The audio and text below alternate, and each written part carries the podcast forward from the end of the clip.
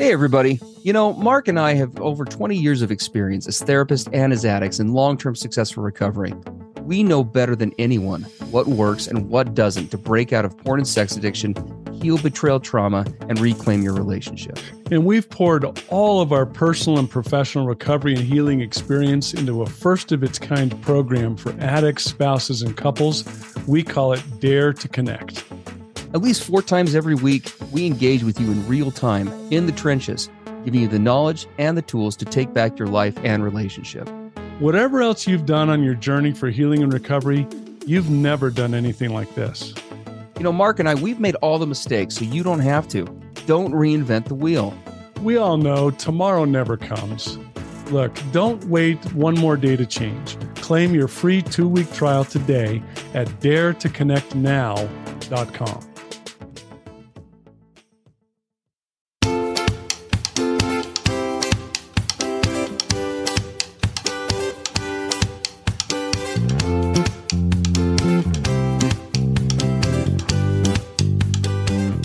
everybody. I'm Steve Moore. And I'm Mark Kastleman. We know the pain and heartbreak of porn and sex addiction. And we know the triumph of breaking completely free. Every day, we help our clients find hope and healing. Join us in the fight to take back your life, your marriage, and be stronger than ever. This is the PBSC Squared Podcast.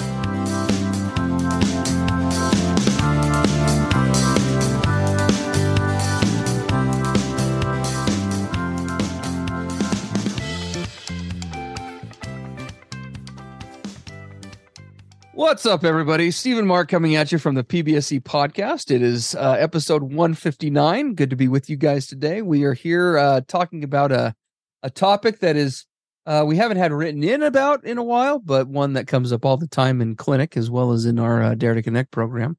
Uh, and um, probably the easiest way to address this is just to go ahead and read it briefly, and then we'll just uh, jump right into it. So this is from a partner, and this is referring to her and her addict spouse. There we go. My partner has been in recovery for only three months now, and it was then that I found out about all of the disclosure of his addiction. He has he has had two relapses since then and has been honest about where he is in his recovery. He is in a 12 step recovery program and has expressed that he is struggling with shame, guilt, and feeling like a failure. Your podcast is truly helping me recognize I can't control his recovery and I am only responsible for my own uh, stuff. I'm going to insert that there. Uh, some, but sometimes the fear and insecurities are overwhelming when he is in these moments because I fear they mean that he is going to act out. I know I can't plan for them happening, but I don't know what the best way to react to him when he is honest about when he is honest about these relapses. I genuinely want to be supportive and I do appreciate him being honest, but I struggle with feeling like by supporting him during those moments, uh, I don't have any boundaries and I am enabling him by not overreacting during these moments. His relapses haven't been cheating, but because of my own betrayal trauma, I am terrified that they are leading up to that. I want to be supportive to his to his addiction recovery and also give him a safe place to share when or if he slips when or if slips happen, but I don't know the healthy or best route uh, or healthiest or best route I should say to take when he does disclose those moments to me. Mm, there we go. that's a great uh, that's a great question and situation. I can talk to that personally. Awesome. So back in my early recovery, when I would have a slip or a relapse and I would share it with my wife, she's an she's an extremely optimistic, positive person. She's very solutions oriented. And she would, you know, she would question me and say, you know, do, why did it happen? Have you done your work to tap into your support system? Have you, you know, worked it worked through it with your with your people so that you know why you did it and what are you going to do different going forward? Right? She would try to get to the let's move forward place as quickly as possible. That's her personality. So what would happen in Mark's addict brain when she would do that? Oh, you know what? That wasn't that bad. I told her Mm. about it and I thought I was going to get reamed, you know, but she was so positive and it, it it seems like it barely affected her. And so, you know what? And here comes Mark's addict brain in the background. Hey, you know what, Mark? You actually have uh, like some leadway now, and you could slip a relapse when you need it because she handled it really well. So Yeah. cool. I have permission. I guess this isn't as big of a deal as I thought. and this is exactly what this gal's worried about, right? Yeah. I love what she said. If I don't overreact, when he shares his slip or relapse is he just going to get go complacent Yes. so i have to like be a crazy person in order for him to take this serious Absolutely. Well, and this does hit, you know, fairly close to, you know, in in in our Dare to Connect program uh, for addict spouses and couples, we have kind of a monthly topic that we Mm. discuss, and then we kind of used it. We we bring to bear a whole bunch of different things, different skill sets and things to the forefront. Uh, my wife is going to be on the Dare to Connect program next Friday. Uh, she'll be participating with us and answering some questions directly. We're going to be doing an online on-site location broadcast this coming Monday, uh, which will be actually the day that this is uh, uh, the day after this is uh, broadcast. Uh, we, we do lots of different things tied into those topics. And as I'm thinking about, you know, the submission, this the the balance that a coupleship has to has to display. You know, when you talk about how do I connect with them, or or in some ways, right, not in totality, how do I empathize or how do I support, right? But how at the same time do I keep do I maintain accountability, right, for myself and for him? Accountability for myself, meaning, you know, how do I make sure that I am not giving him a pass, that I'm not taking my own feelings, right, and shoving those down and not addressing them, but also at the same time, how do I uh, share myself with him uh, in a way, from an accountability standpoint, from my own perspective, that communicates who where I'm at, but in a way that is letting go, right, of of of myself getting authentic in different, inauthentic, I should say, in different ways. Yeah so that's that's kind of the battle here. you it's know? hard for spouses because they walk a tightrope right the Yes. question they ask themselves is what's the best response i can give now that he shared that he had a slip or a relapse what's the best response so that that there's the best chance he'll take his recovery seriously Yes. spouses Absolutely. they don't know it's like they Mhm. it's like well you know if i get really angry and in his face he seems to do well for a while Yeah. and and the problem is you brought this up before we started today steve you said you said responding to his inauthenticity with your own inauthenticity slash control is not really helpful No, a, a a second a second misstep in the authenticity world won't won't help anything. And and when we say inauth- uh, being inauthentic, well, this is when uh, inauthenticity. You know that term, and obviously has lots of different meanings. We use that terminology a lot here. I guess if we were to dial it really in, right? If I when I start to give up pieces of myself or or how I would portray myself or what I'm thinking or feeling in an effort to try to regulate the reactions or the actions for that matter of someone else in this case my spouse. Really no matter how well intended that is it you, the, returns are there's a net a net negative right when it comes to the cost versus return with that. Well Um, because i shared my personal experience as we started. So the question you have to ask yourself if so when if my wife took an angry in my face approach would that would that quote get me in line yes yeah the question is for how long? correct How long would her, you know, controlling or making me change? How long would that carry me in my recovery? if the pressure is sufficient enough from a partner or from other external sources, we see guys uh, all the time, men and women who are struggle with com- sexual compulsion. We see them, for example, develop of sobriety, sometimes for extended time periods. Uh, in many cases, if again the external pressure is big enough. But the problem with that is, is, is that the external pressure never lasts, and in this case, we end up having to compromise ourselves to apply that external pressure. In other words, what happens is, is the way I, I phrase this with clients is that brings about somebody's somebody's being compelled, right? Their their compliance, Hmm. right? That brings about compliance. But what we're looking for isn't for a guy to, under duress, agree to act or behave in a certain way. What we are looking for is for an addict to be able to develop that long term conversion Yes. recovery. Compulsion versus conversion. right? We want him to be choosing recovery on his own terms, not from a place of resenting his wife or his church or his job or whatever, right? Now, as we talk about often on here, do externals help bring a guy to the table? Of course, most guys start recovery because of external pressure, but the long term game plan never works if that's your sole Nope. basis for recovery. Nope. And so doesn't. we and so we have to make that shift and so if that's going to happen recovery two things have to happen recovery has to be sustainable on both people's end and again he has to choose that once we start engaging in this cycle of you eating up emotional mental and then in many cases physical energy trying to do things to make him change two things are going to happen one he is going to start resenting and going to increasingly shift the focus or the blame to you Yep. or the things that are getting in the way because now you're an obstacle to his his midbrain's happiness not his Mhm. true happiness but his midbrain's happiness wanting to feel good wanting to medicate want to numb out the second piece that's going to happen and this is equally as bad is you are going to burn out unnecessary and much needed emotional mental and physical energy on him that will have zero positive impact when you desperately need to be investing that in yourself Right. um, for the sake Yep. of the relationship. Trying to control his recovery and make him change his behavior is going to drain you of the energy that you need for your own healing. Correct. Yep. There is there is nothing that a wife can say or do in the long term to make a partner change. At the end of the day, this always comes back to the 12 step and 12 step enshrined concept of you do you and I do me.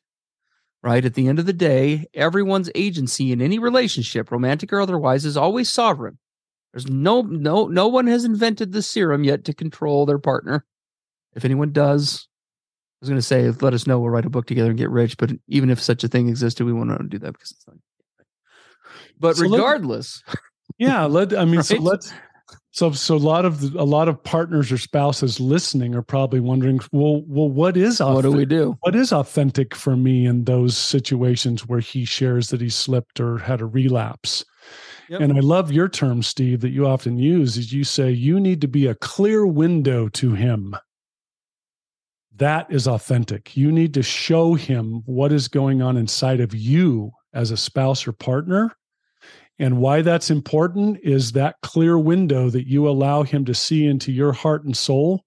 That puts everything back on him Yes. as opposed to the as opposed to it being outside pressure.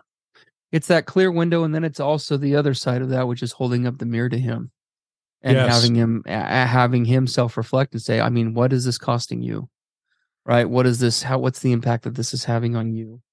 And a- a- and and honestly, eh, and so what we have here is is we we take the approach. Now that doesn't mean that when we say being authentic, that doesn't mean that you don't get angry nor does that mean that you don't get frustrated. It does mean that we don't cross healthy communication boundaries about getting toxic, name calling, personal attacks. None of those things ever elicit positive change. But by the same token, that doesn't mean that you're letting him off the hook. In fact, we talked about this a few weeks back on another podcast. Honestly, the way to hold him more accountable is by doing what we are talking about because as Mark and I have both said before, I'd much rather deal with my wife angry than my wife sad. Yes. Um, I would rather do that all day long. I'll deal with that secondary anger emotion all day rather than my wife's primary pain. And so what do, what does that look like? In keep, in terms of keeping healthy communication boundaries, that means that you are in very clear terms, one get connected with yourself about the the implications and the consequences, but two, you share those things with him you need to know, husband or spouse, that when this happens, this is exactly how this impacts me emotionally, mentally, spiritually, right? I find myself right now in this moment. I, if someone were to ask me if I want to be in this marriage, I could not honestly answer yes right now. If somebody were to put me on the spot, I honestly would not be able to know. When you act out and, and you lie about it or deceive or whatever it is, right, that's tied in with that, it affects me in X, Y, and Z ways. And and I care too much about this relationship to shield you from that anymore. Yeah. And so I, I care about you and I want you and, and I don't I'm not here to hurt you, but you need to know exactly what your action, the impact that they're having, so that you can be empowered to make the right choices for you. Yeah, when a spouse, instead of a spouse getting in my face and screaming at me, if she instead starts to break down and cry and she looks at me and says, I cannot tell you what happens to me when I know that you have been out there looking at hundreds or thousands of of women and now I feel like I'm in a competition where you're comparing I mean let and let's I mean let's get super raw and real I have to compare my my my breasts to all the breasts you've been looking at. Yeah. I look at my own legs and wonder if they could ever possibly measure up to what you've been oh, what you've been ogling. Absolutely. That's real. That like puts it right back on me. Yeah. I question myself, you know, for weeks afterwards when we're having sex, who are you having sex with? I don't know.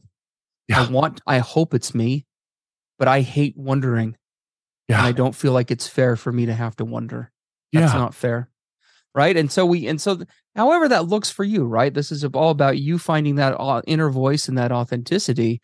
And again, using very, using healthy language, right? Again, it's, you, we can, you can much more acutely uh, convey emotions more powerfully, believe it or not, minus all the toxicity, all the swearing. Honestly, it, it actually, those things, no matter, even though they may feel good to throw out there, you know, call him a jackass or call his manhood into question or whatever whatever it is that feels, you know, that comes to mind with the anger, those things all end up deflecting and distancing us from the real issues rather than tackling them head on. Now, of course, what's the obvious question that I can almost hear every spouse saying? Well, what if I do that and he doesn't choose me?